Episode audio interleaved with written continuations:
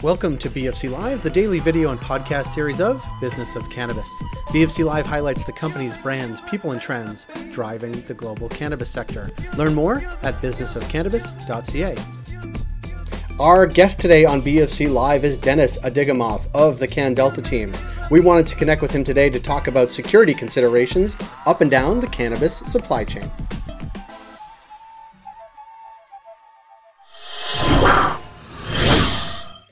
Thanks for being here, Dennis.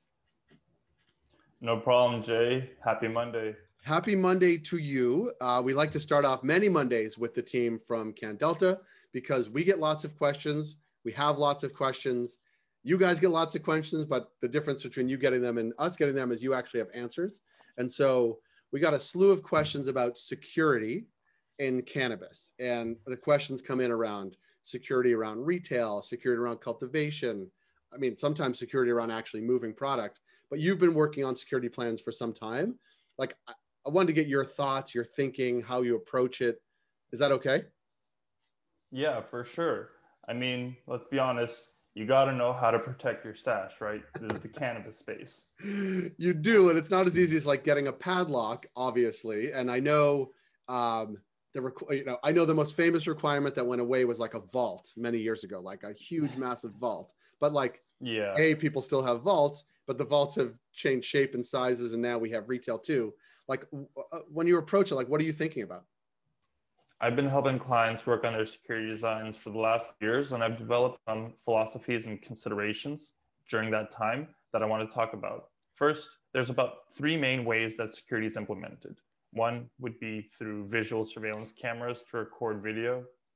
Two would be our intrusion detection system, so that could be your motion sensors, your glass break sensors, door contacts. And these are all devices that tell you if there's an intruder. And then the third way we have security implementation is through access control. Uh, the most basic of which would be uh, key locks, but also this can be done using pin pads and card readers. When we're talking about security, let's start off on the retail side. In Ontario, there's not too much that's required. Really, the bare minimum would be having your security cameras in the secure storage, the retail space, and the age gate area. And it's enough to have just key locks for access control. But let's be honest, would you be comfortable holding over $100,000 of product behind cameras and keys only? I would not be. yeah, me too my own personal stash has better security. um, I usually advise those retail clients to also at least secure their perimeter. So that would be door contacts and all the exterior doors to alarm in case somebody's trying to break through them, and glass break sensors on your on your windows with security film as well. You can also have motion sensors uh, to protect the perimeter, but that more so depends on the individual's risk tolerance and how much they can afford. It's not a bad idea, but it's not a requirement. In terms of access control, I'm not a huge fan of key locks, um, especially for doors that are accessed by a lot of employees. So this could be a door like a staff entrance, a secure storage, or a door into a common staff only area. If one employee loses a key, you're stuck replacing all of those locks. Right. So fobs end up being cheaper in the long run. Usually, security systems for retails can co- can vary from ten thousand to fifty thousand dollars or so, depending on the size and extent of security that the individual might want. But the next step up from retail would be your federal cannabis license holders. So that's your cultivators, processors, your nurseries. That's a big deal. the price goes up considerably from 10 and 50 uh, up into the six and seven figures, I'd imagine. Well, it does, but it doesn't always have to. Okay. And you might be a bit surprised for the micros and the nurseries. But the first thing, whenever I start working um, with a federal license holder, is you need to determine what your site perimeter is. Now, most of the time, that's like the building envelope, the walls of the building. Sometimes that could just be a section of the building if there's multiple tenants. Um, but it could also be a fence perimeter uh, for outdoor grows. But it's really important to consider what you define as a site perimeter because that's where your first ring of security starts. Health Canada pushes this concept of rings of security, and it's something that I also keep in mind when I work on security designs. And in terms of complexity for these uh, security systems, the micros um, and the nurseries, they have very few requirements. So really what they need is a physical barrier for the site perimeter, which I said is usually the building or a fence for an outdoor grow. And they need a physical barrier for the secure storage. Now, following that rings of security concept, ideally your secure storage should be near the middle of the facility with a convenient route to your shipping and receiving bay for deliveries. And the only other requirement is that those micros and nurseries require access control. But like I said, it can be accomplished with just a lock and a key, and it would be acceptable, but it isn't really advised for the reason I mentioned earlier. You don't want to be stuck replacing all those locks all the time, right? Yeah. And that will happen all the time. Yeah. So they don't even need cameras or intrusion detection for these micros and nurseries. But let's be real. If you don't install any of these things, you're to have a bad time when it comes around to reporting to Health Canada. Most thefts do occur internally. That's why it's imperative that they also have uh, sufficient visual monitoring in the secure storage, right?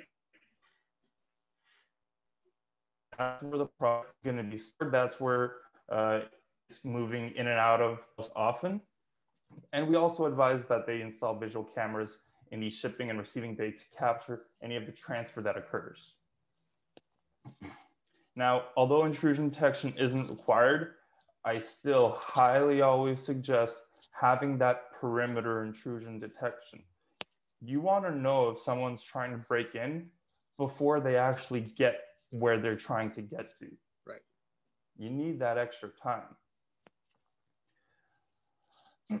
so, like I mentioned, perimeter intrusion detection, that's your door contacts in the doors, glass break sensors, security film, and motion sensors. When we're talking about the, the big security systems, that's when you're talking about the standard licenses, standard cultivators and processors they need complete visual monitoring of the exterior perimeter. So when we have that site perimeter that I mentioned, they'll need complete um, visual monitoring outside of it, around it. They need complete interior motion capture and visual coverage of the operation rooms. And I want to be specific with these definitions of operation rooms. Um, in cannabis terms, it's a room where there are cannabis activities going on. Uh, so that could be trimming, uh, packaging, and extracting, but it doesn't include grow rooms. So to clarify, you need complete interior visual capture of your operation rooms, not including your grow rooms. Those ones don't need visual and motion capture inside because you know, there's flowing wind and plants that could set off false alarms, but they need the cameras outside of the rooms to capture people going in and out. Jeez. Yeah. Um, I'm just thinking about the storage bills of the of all the data. Yeah, I mean it's not it's not that bad.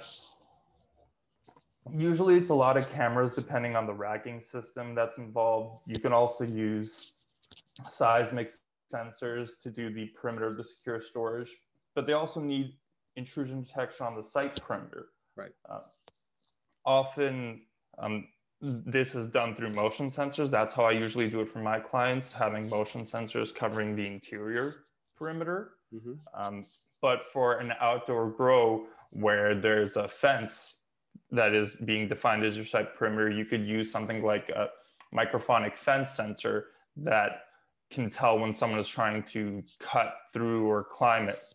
Mm-hmm.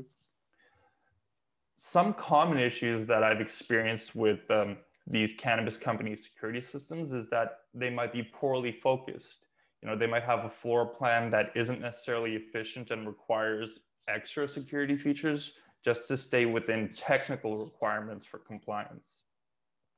I find that a really simple layout is having a corridor that goes to cannabis operation rooms on either side.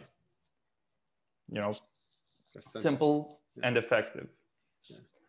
Another common issue that I see is over compliant facilities where they have way too many cameras, way too many access controls. You know, you don't need a card reader going in and out of every single room or even out of in and out of every single operation room. For the operation rooms, you need to have the access control going in there. That would be your card reader. But going out, you can have something like a request to exit motion sensor. Uh, for reference, that's what opens the doors when you're leaving a Walmart. Yeah. You walk up to it, doors open. It doesn't open for you in these cannabis companies, but it'll unlock the door. Right, right, right. Right. Um, the only room that really does need to have the access control in and out would be the secure storage. And it's just easier because it does automatically log everyone that's coming in and out of the rooms, which mm-hmm. is required.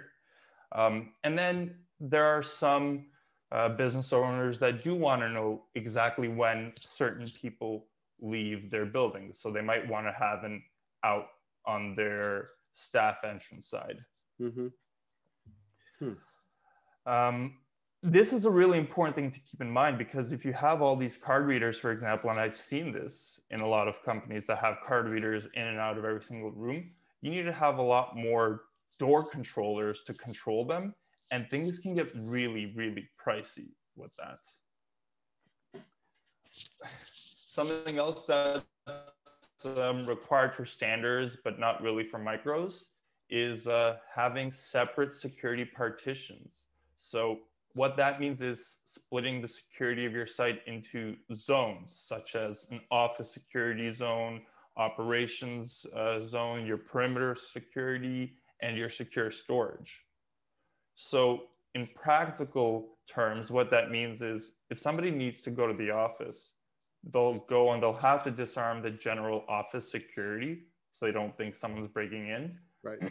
but that would have no effect on the security devices in the secure storage or the site perimeter. Right. Because of zones. Yeah. Yeah. Now I'm thinking about all the places that I've been and how this all make now, now I understand what's going on. Why yeah. we have to swipe on some doors and why some doors once you get in some places are yeah, it's it's interesting and I'm sure people who are listening to this who are not as attuned to it as you and the team at can delta now understand it a lot better. Well, I'd hope so. A, a lot of it does come down to like the technicalities of the type of space, you know, an operations area versus a general area. Um, in terms of costs, it can vary so greatly. Like for the micros and the nurseries, there were pretty minimal requirements. So it could start at somewhere like say $50,000 and it can easily go over a million dollars uh, depending on the scale of the license and the size of the facility. Yeah. Really, having a good security system design from the start goes a long way in case you ever do have to deal with an investigation. And it could even help save you from liability by having your records in check. Yeah. And if you ever actually want to expand, you know, like expand your site, uh, perimeter and so on to allow more activities, it's way easier to integrate new devices and zones into a well-designed facility rather than a poor one. Like anything else almost. Yeah. Yeah. And you mentioned the vaults and stuff. So that was actually from the previous physical security directive for controlled substances. now we see actually uh, they don't require those vaults anymore for uh, the general cannabis licenses. But now with the upcoming psychedelics market and the interest in these dealers licenses, this is becoming a relevant topic again. So uh, drugs that contain cannabis and those controlled psychedelics uh, substances those do fall within those physical security directives, which have very specific requirements on those huge expensive vaults and safes. So you, and those requirements vary a lot depending on how much product you actually want to store and what product it is. You need to consider both the quantity and its value to determine the specific level of security that's needed. There's actually 11 levels. yeah. Seems like a pretty compul- uh, a big math problem. Like you get one one from column A, two from column B, and multiply it together, and you get this number, and that's how big your vault needs to be, or something like that. That's actually oh. exactly it, pretty much. yeah. Um, if people are interested in, in getting a dealer's license and enter the psychedelics market, you know, we're we at Candelta are more than happy to help with that licensing process, getting the security in place, and building out the general facility.